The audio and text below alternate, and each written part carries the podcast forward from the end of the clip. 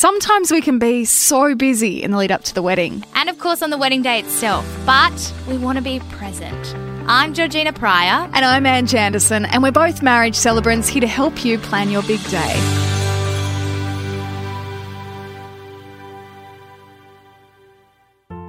When we talk about topics for the podcast, we draw from our own lives and what we're going through, and this one definitely suits what I'm going through at the moment. Now, we actually haven't even discussed what we're going to talk about yet, which is very unusual for us because we usually just have a little bit of a debrief beforehand. But, Georgie, you want to talk about being present. Yes. So, Georgie, where are you at? Because last time we spoke, you didn't know if your wedding was going to go ahead in a couple of months because of COVID. But obviously restrictions right across Australia are starting to ease now. So, yeah, it looks like it is going to go ahead. It does. I think we're about 95% on, which is great. When you say 95, what's the other 5? If borders, don't open, or if we have another surge, or if something happens, we still have to be a little bit flexible and can't be 100% galvanised on that date. And you did have more than 100 people originally invited. So where are you at with your guest list? Look, I think it's about 120. I think you're going to have to cut that by 20. Yeah. I'm just avoiding that at all costs until closer to, hoping that things might change with that. But I think the biggest thing that I've been concentrating on is being present. And so what do you mean by that? Well, I'm a bit more concerned about being present on the day. Which is something that I always say to the brides and grooms that I work with is try to have everything done at least 3 days before the wedding so you can actually just focus on the fact that this is a milestone in your life. You usually only get one shot at it. You only do it once. So just savour the moment beforehand. Otherwise, it will come really quickly in the blink of an eye and it will be over with, and you would have had all this lead up to it. And what happens after? Totally. And this is something that I've acknowledged with myself, what kind of person I am. And I think it's very important that you're a bit real with yourself. And I know who I am. I am an amazing host. Fantastic. You'll have a great time. You'll have a full glass. No matter what you're drinking, I'll make sure that you've got what you want, you're fed, you're happy, you're doing activities, you're having a great time. But the night usually ends for me when I've had a lot of people over and I go, oh, it's over. I'm exhausted. That's I hate myself. Say, are you exhausted? And did you have fun? Or were you too busy running around making sure everyone else was having fun that you didn't actually have fun yourself? That is me. And I can look back to probably our farewell party.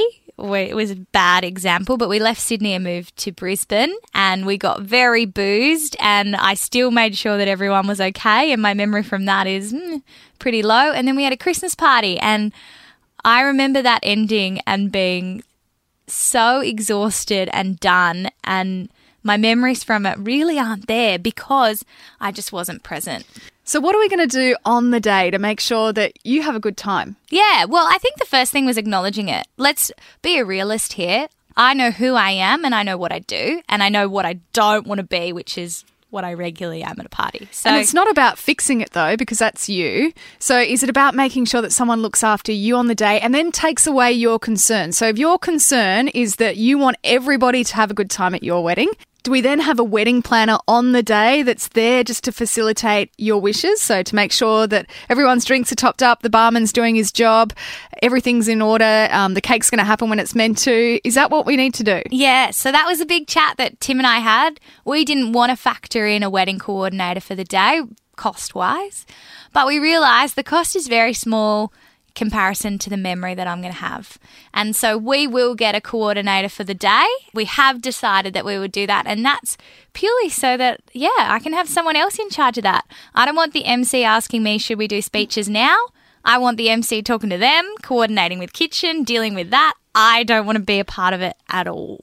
That's good. I'm glad that you're actually relinquishing the control. Totally. And I'm also doing something that I haven't done before, but I'm proud of myself that I am. I'm seeing a counsellor. Oh, good work. Yeah, and I'm doing... Because that's quite hard, isn't it? It's quite hard to say, you know what, I actually need to talk to a third party. Yes. Someone who's unbiased, someone who isn't in this with you, because it's something you probably have spoken to Tim about a lot. Yep. No, it's been a great decision, and I think we all need them at different points in our lives to guide us through or to give us a bit of assistance or just give you some tools. But and you know what it is? I'm not a counsellor. Yeah. But knowing you, Georgie, what it is you're clear in your mind because you know the way that you want this day to run. Yeah. But you can't control everyone that's going to be there on the day. Yeah. And you probably want to be able to control it and you want everyone to walk away and say, that was the best wedding ever, but you can't be sure of that. To me, I feel it's actually that I just want these guests to have a great time and I care a little bit less about myself, and I've always done that. I've cared more about everyone else's experience on Christmas Day or Tim's birthday or every other thing, and I turn around and go, yeah, my memories from that were just making sure everyone else was happy. Do you know what though? They're going to have a good time if you're having a good time. Which is a big point that we want brides to know. That smile on your face, so crucial. Yep. I will remember forever what a bride looks like when they're having the best time. I do know of one bride that I married and I questioned whether she was having a good time because she smiled, but I couldn't see her beaming through that smile? Yeah, you can tell they're still thinking and ticking, and that's the stuff that I'm really working on, and I've admitted I don't want to be the person who's saying my vows to Tim and I'm secretly thinking, okay, have they got their champagne ready? Because it's about 13 minutes until this ceremony finishes, and I hope that everybody has a glass when we get down. So is it about letting go of expectations then? Because if you have really high expectations, which I'm that type of person, I always do, if I do have those expectations, they're not always going to be met. And I want to make sure that I have a good time at my wedding as well. But if I'm too busy worrying about how things should look in my head, it's not going to ever work out. And also the guest experience. That I keep coming back to. My thing is I want to make sure the guests are having a good time. They're going to have a good time if I'm happy.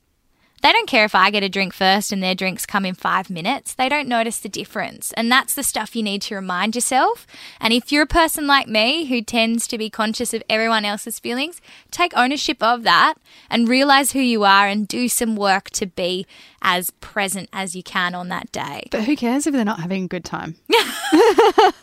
I mean, that lies on them. Yeah, you're right. True.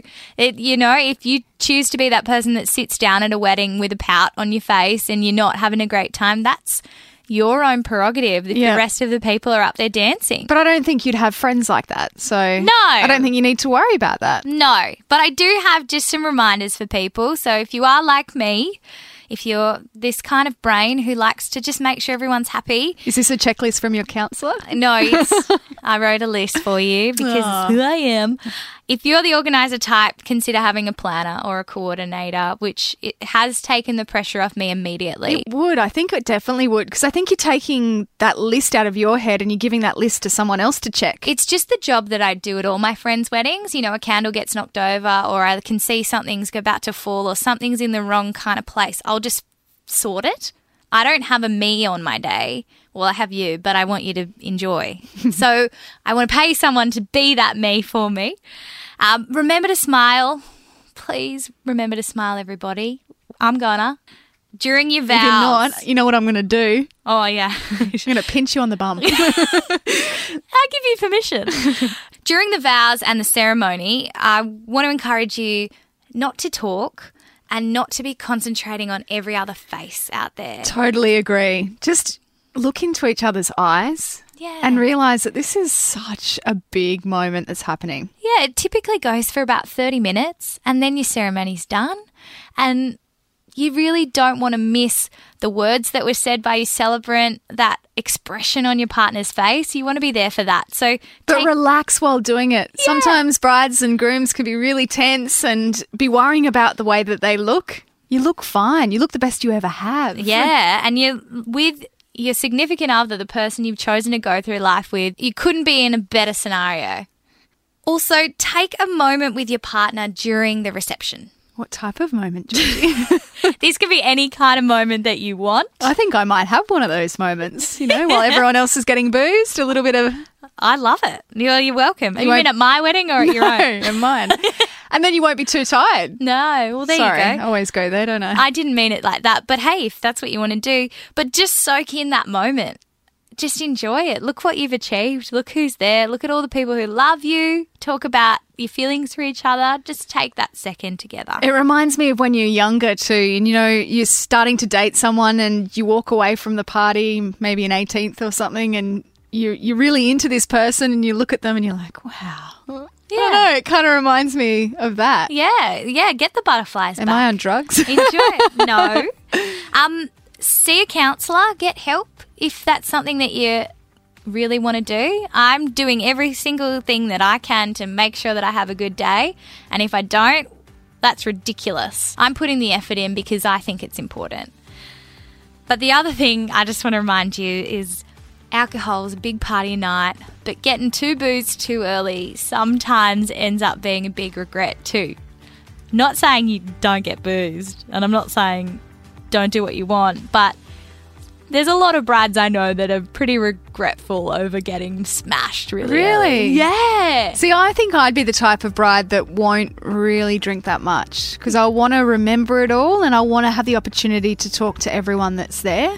I say that in theory, but I'm the worst. If there's free pouring going around and I have a glass of champagne, I don't count and I don't pay attention, and that's something that I really need to do and need to be a little bit aware of. And I think sometimes the night before, if you have a gathering, that can end up being even worse. Well, getting married is thirsty work.